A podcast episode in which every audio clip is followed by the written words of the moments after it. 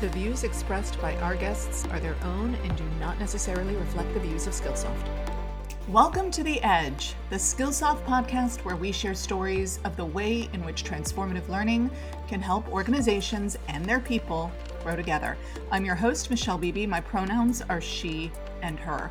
And as I look back over previous Edge episodes, I can see we've covered, well, let's call them human subjects, from diversity, equity, and inclusion to women in the workplace to the new social compact between employer and employee, and just about everything in between. So, when we came up with the idea of a cybersecurity episode, we felt it was vitally important to have a human angle. And you know what? It turns out it was easier to do that than we originally thought, because at its heart, cybersecurity is about trust, and that is very, very human. As technology evolves and tools like generative AI take center stage, there is something else emerging too the potential for harm. Harm to your organization, to your employees, to the people you serve. And whether your organization serves consumers or other businesses, it likely holds vast amounts of data that are entrusted to your care and are becoming increasingly vulnerable to cyber attack. It is not hyperbolic to say that your business depends on safeguarding those resources and keeping the trust of the people you serve, which means that you have to constantly and consistently learn how to keep threats at bay. As our guest today has said, scammers and hackers never stop learning, so why should your employees? Yes, this cannot be stated strongly enough. Creating a strong cybersecurity culture depends on continued investment in learning and growth. Encouragingly, in researching trends for our 2023 Cybersecurity Awareness Report, we've discovered that organizations are investing substantial time and effort to stay current with the latest cybersecurity practices. In fact, security training consumption is at an all time high this year.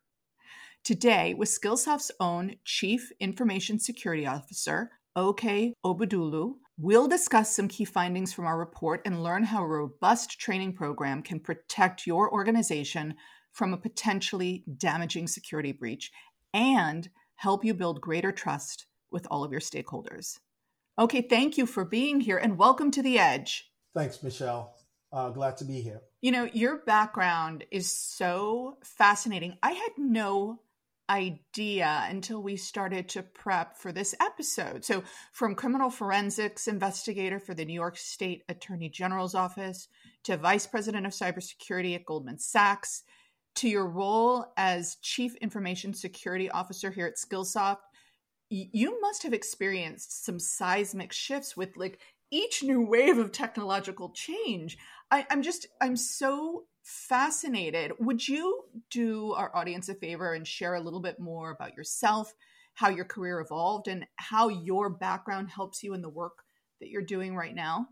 Of course. Over the course of my 20 year career, uh, I've had diverse experiences ranging from network security systems and network administration, incident response programming, and other technical and security roles as well.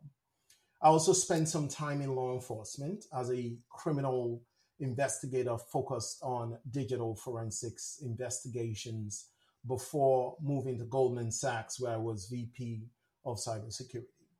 I left Goldman to build uh, and lead security programs for startups that needed it and had a really valuable experience doing that at two separate startups, including Codecademy before assuming the CISO role at Skillsoft. The breadth of knowledge and experience gained has truly been invaluable in my current role as uh, Skillsoft CISO, as it allows me to approach security challenges with a well rounded perspective. This is particularly important given the innovations, as you mentioned, in technology that we've witnessed over the years and continue to witness uh, now with the evolution into generative AI with all of that comes a constantly evolving threat and threat landscape that organizations and individuals, matter of fact, have to continue uh, to navigate. Uh, technology has indeed changed our lives in many ways over the years, and now with generative AI, that change potentially accelerates for good, and there's as well some potential for harm as well. Mm-hmm. One risk area involves criminals whose previous limited technical expertise was a barrier of entry to conducting cyber crimes. With Mm. generative AI used as a tool to facilitate those attacks, there are bound to be an increased number of such attacks. So, some concerning st- stats, right? When you consider that today there's a cyber attack every second, uh, a lot of that result in, in approximately 18 people falling victims to cyber crime every second. The need for trained professionals has never been greater. And just as important is the need for training and awareness for everyone in an organization. So, if, if I understand this correctly, every second, approximately 18 people are victims of cybercrime. If I do the math, that means every week more than 10 million people are victims of cybercrime. That's pretty incredible. And if that number is going to grow, this is this is a, a real challenge for organizations, especially if they happen to be on a work device when they're doing this. I mean, the, the, the fallout, the damage could be huge. And, you know, uh, we always hear, I think, this saying when it comes to security that your people are your weakest link. I mean, I think, you know, I've seen it in training before, but you like to look at this differently, correct? Because I, I think that people aren't necessarily the weakest link. That I think I think they're potentially your best advocate. Indeed, indeed. I, I do look at it differently. I prefer to think of our people as our greatest opportunity. The better we train Mhm. our people to be vigilant and recognize potential threats, the more we can rely on them as our strong line of defense against attacks. With improved training and awareness and a deepened culture of security across any organization comes the benefit of improved security posture. I think that's fantastic. And you know, I know that that we have a number of courses available for our customers on cybersecurity. Do you have do you like a favorite? Is there something that you say I think everybody should be taking this particular course? The courses needed would vary depending on individual's role. Okay. And then there's the generalized sort of awareness and security education and training we want to give our overall Uh, population at, at our organization to help arm them or equip them with the appropriate knowledge they need to have in order to be able to help defend us and themselves against the threats we are seeing in the form of phishing.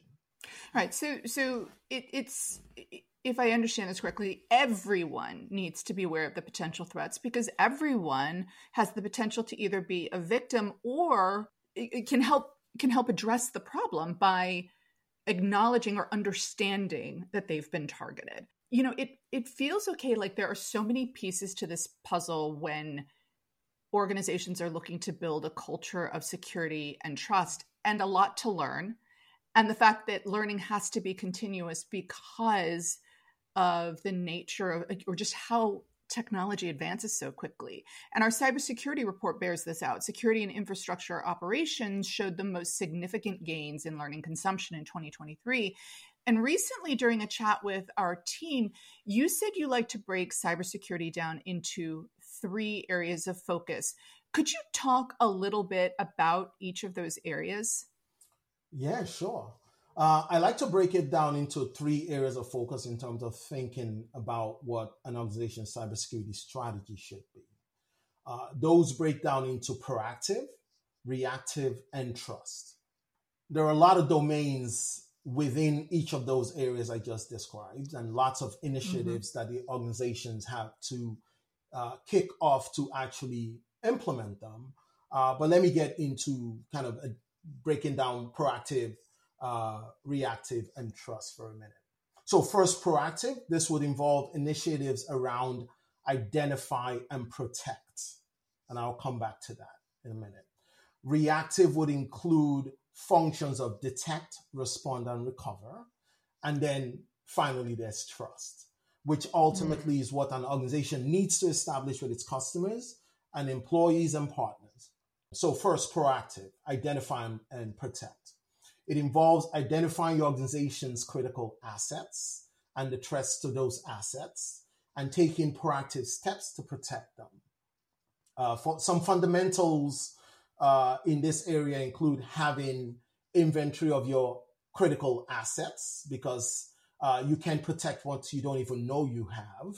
Uh, it involves deploying appropriate protective security controls, managing identities and access, ensuring vulnerabilities are identified and vulnerable systems patched promptly, adopting secure software development practices so that code that your engineering teams are developing is tested before being pushed to production and defaulting all of your deployed systems to a secure configuration by default also helps. Next is reactive. This is where those functions of detect, respond, and recover come in. An organization's ability to detect security issues and incidents, respond to them effectively, and recover from any damage is crucial. Of course, the steps of ensuring that the detective sensors are in place and the organization has a practice incident plan and incident responders. All of those are proactive steps that have to be mm-hmm. taken towards this mm-hmm. reactive mm-hmm. action.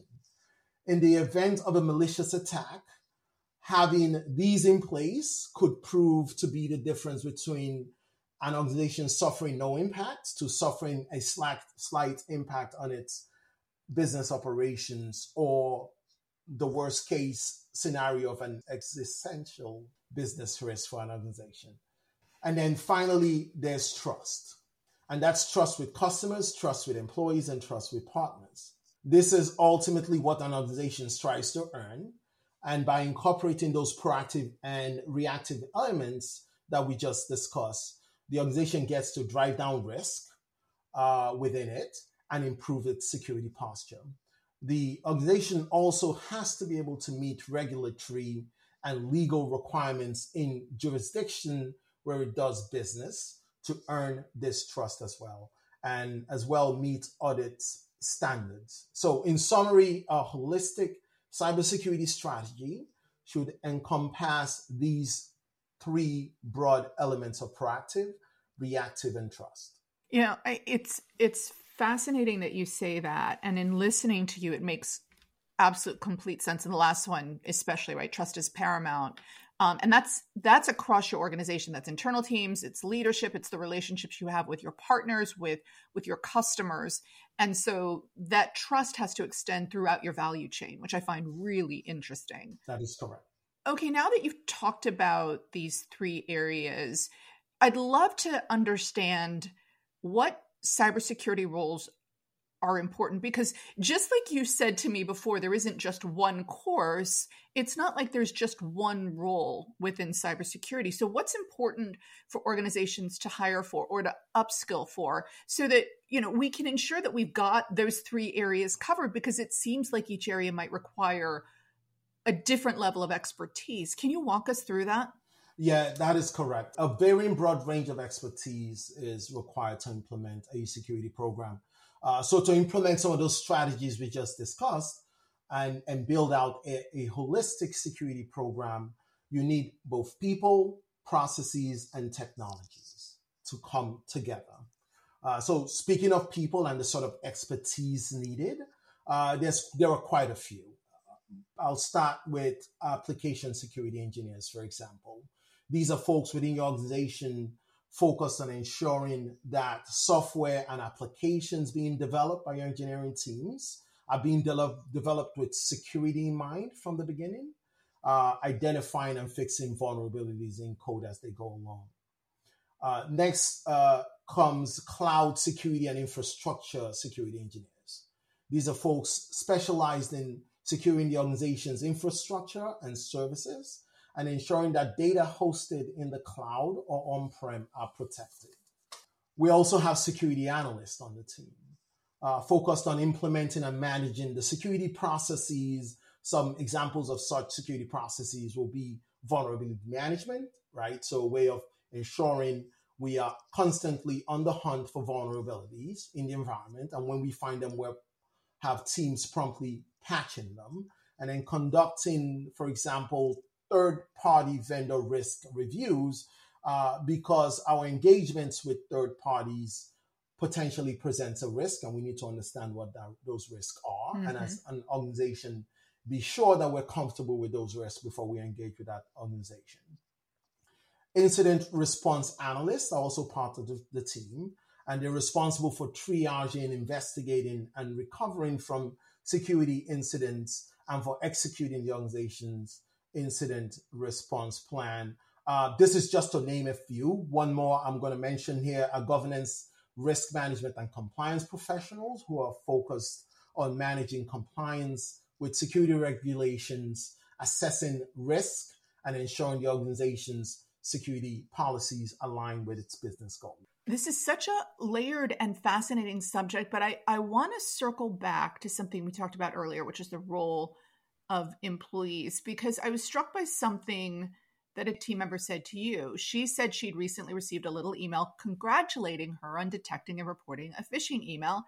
And believe it or not, she was a little sheepish about it, almost like it was it was the smallest sort of inconsequential thing she could do. But your response back was inspiring. You acknowledged shared responsibility and admitted she shouldn't have received that email in the first place. Essentially, you reminded her how valuable her actions were to the organization. Do you mind sharing with our listeners what you said and and really what every individual should be looking out for day to day? Yeah, we definitely should celebrate our employees every time they report issues. They are our greatest strength and our opportunities. And it is indeed true that you'll never hear me say that employees are our weakest link. And that is because I truly believe that when it comes to cybersecurity, employees and organizations' greatest opportunity. So let's take one example of social engineering and phishing messages, which, as we all are experiencing, are an attacker's favorite means of vector of attack today.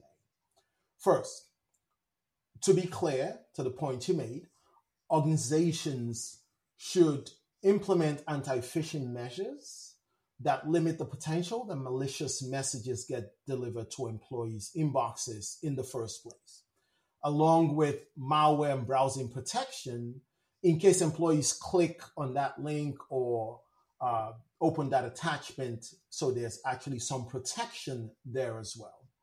The reality, however, is that these controls and protective measures have their limitations, which is the reason we all receive phishing messages. Employees therefore play that crucial role as that line of defense keeping the cyber criminals from achieving their goals. Hence the reason why we should celebrate them. As with any line of defense, it does need to be fortified. And that fortification is achieved through training and through awareness uh, that we provide to employees to continue to improve on the organization's culture of security and to equip employees with the tools they need uh, to help the organization continue to achieve its goals. Uh, cyber criminals are finding a lot of success through phishing because it's the easiest way to try to break into an organization or exploit an individual. Definitely a lot easier than trying to break through network perimeter walls that are becoming mm. more and hmm. more secure today. So we can reasonably expect that phishing will not be going away anytime soon. So, to the extent possible, that we continue to equip our employees through training and awareness, on ways they can be vigilant and how they can help identify um, messages that are scams, messages that are malicious, and report them to us and not fall for it or click on it. By so doing, we're helping to protect the organization and protect the employees as well. So, can I tell you a story? I, can I admit to something? Okay. So, at a previous company, not here, I promise, but at a previous company, I was at a was at a big trade show, and everybody from my company was there, and I got a text message from the CEO and it wasn't unusual, but I got a text message from the CEO. He's like, I need a favor. And I'm like, sure. What do you need? He's like, I got customers. I need some Apple gift cards. I need you to run out and go get me Apple gift cards. And I'm like, really? Right now? You know, I'm in the middle of the conference. No, I need you to go do this right now. And look, the dude was a little quirky, so I, I didn't think anything of it. Okay. But then then he's like, and I need you to um, give me the numbers on the back of the gift cards. And I'm like, okay, now I'm starting to think this is getting a little bizarre. And I'm like, um, could you tell me where you are so that I can come have a conversation with you? Because this doesn't feel good. And then I realized ultimately that it was a scam. But okay, I have to admit to you, I probably had like a two minute chat because I really thought it was our CEO. Because again, a little quirky. And this is the kind of thing that you're talking about. Phishing is getting more sophisticated. It's not going to go away. And I think criminals are using lots of different means to try and target us. Is that, I mean, does this sound familiar to you? Very familiar. And people fall for these scams, unfortunately, very often because they are very often very compelling, as you experienced. Uh, so when it comes to email and indeed all forms of communication, the text message, for example, that you just mentioned, it comes to establishing trust with the message before engaging. So that's the guidance. Establish mm-hmm. trust with the message before engaging. In your case, to establish that trust, you ask to meet. You ask where you are so I can come to you, mm-hmm. right? Um, you took it, in essence, you were going to take it offline to go meet in person to verify that it's indeed the CEO that had reached out those are the right steps to take. Uh, so, general guidance I like to uh, provide is for folks to establish trust with any message, regardless of the means by which that message is coming. So, let's stay with email for a minute.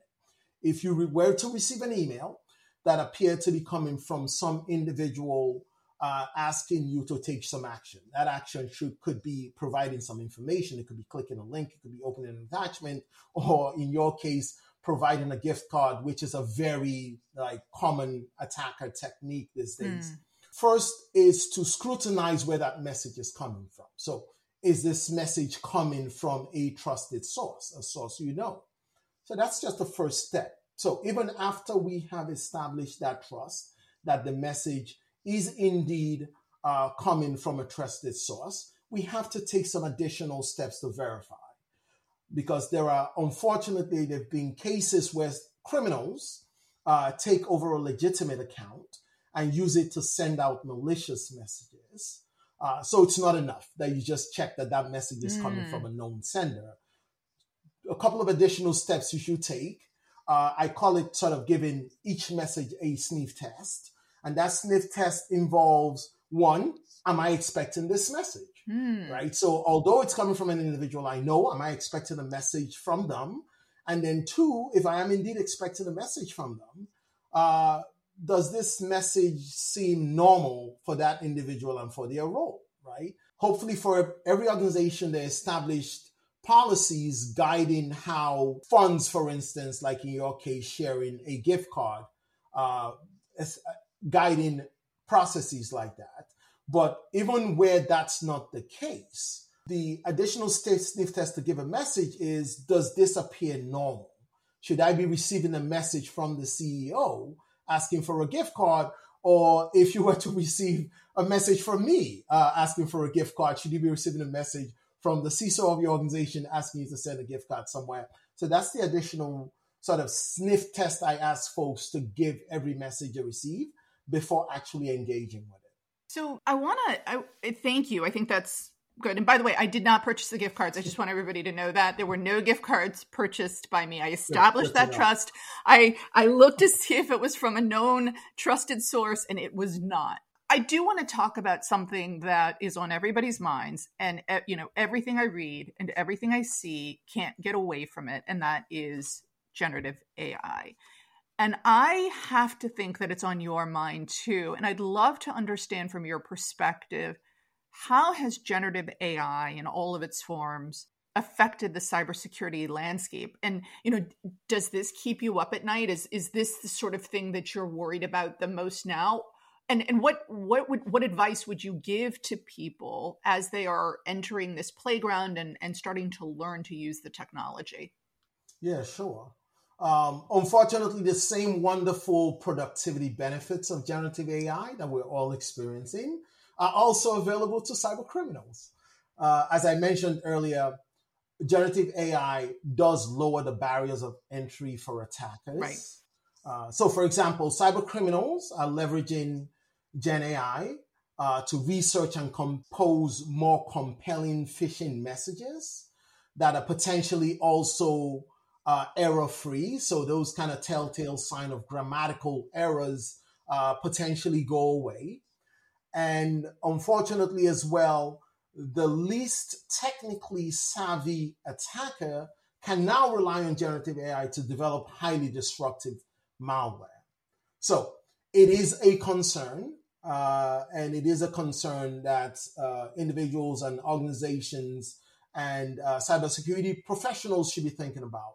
In addition to that, generative AI also makes it increasingly difficult to distinguish what is real from what is fake, right? So with the proliferation of these tools for generating fake voice notes, video recordings, and text that closely mimic the authentic individual's communication style, attackers will use this for their attacks.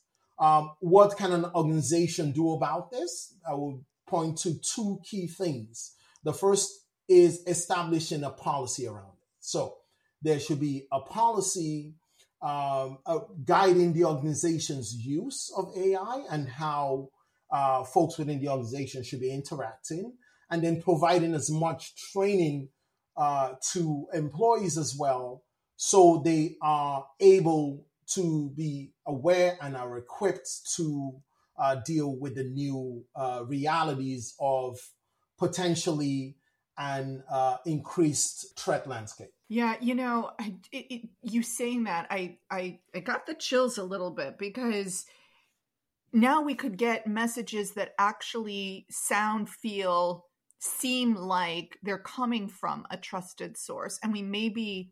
We, we may not feel, you know, may pull our guard down. We may not feel as though we need to really apply the that sniff test, but in reality, we now need to apply greater scrutiny to just about everything that we receive so that we don't fall victim or prey to a potential attack because this this makes those bad actors or it gives them more tools with which to cause harm. Yeah that is correct. So in addition to training and awareness that is definitely important to sensitizing employees to this increased threat level um, and help them be more vigilant uh, there are other fundamental steps uh, to protect an organization that, that has always been important, but even more so today. Mm-hmm. Uh, again, given the increased uh, threat landscape.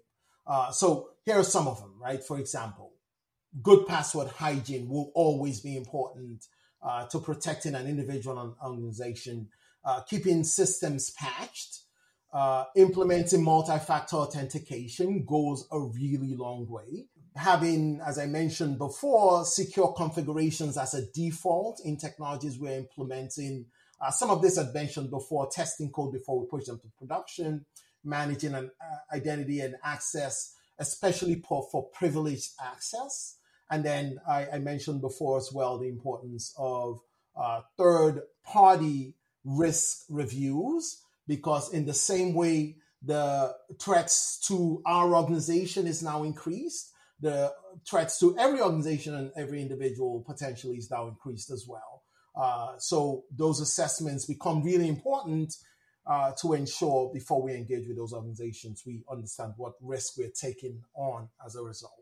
Okay, this is all great advice, and it has been so wonderful to sit down with you and to have you demystify cybersecurity, and and hopefully people won't feel dejected, but in, in, in fact, maybe feel more confident and also seek out training so that we can learn together how to best protect ourselves, our customers, our organizations, our families. Um, and speaking of learning, okay, before we wrap up, I have three questions to ask you. Same ones I've asked every single Edge guest since we started this series back in 2020. So I want you to tell us all number one, what you're learning right now or what you've recently learned that's had an impact. I know that wasn't a question, that was a statement, but what are you learning? the second is how are you applying what you've learned either at work or in life? And third, what additional advice about learning would you share with others? So, what are you learning? What are you applying? And what advice would you give? Uh, so, I'm going to start with the last question what advice I'll give. uh, start with the generalized to everyone and then come to our CISO community. It, it is crucial that we all continue to learn and grow. It has to be a daily activity. Bringing it to our, our cybersecurity world and that role of a CISO to be successful, CISOs will need to embrace that continuous learning across multiple domains, matter of fact, ideally daily. Uh, those domains include learning, obviously, about security and continue to dip, deepen the knowledge there, about privacy, about technology, leadership, business, and risk management as well. It includes keeping up with new and emerging technologies as well. We just talked about generative AI and the potential impact uh, to society, and with that, the uh, risk associated with it. So, uh, all of this is within the areas that I continue to learn on a daily basis. I continue to deepen my knowledge and understanding across all of those domains. And as I said before, uh, to the extent that all of us as individuals and as professionals, and even uh, more important as security professionals and CISOs, uh, continue to deepen our knowledge, uh, the better we get. Uh, I recently finished reading Principles by Ray Dalio, uh, and the principles he shares on life, leadership, and business definitely resonates with me. Uh, two particular principles I would like to highlight. Right, so his understand the machine principle, which highlights the importance of gaining a deep understanding of the systems and processes that drive both organizations and life itself. Uh, this knowledge empowers leaders to make informed decisions and adapt to changing circumstances effectively.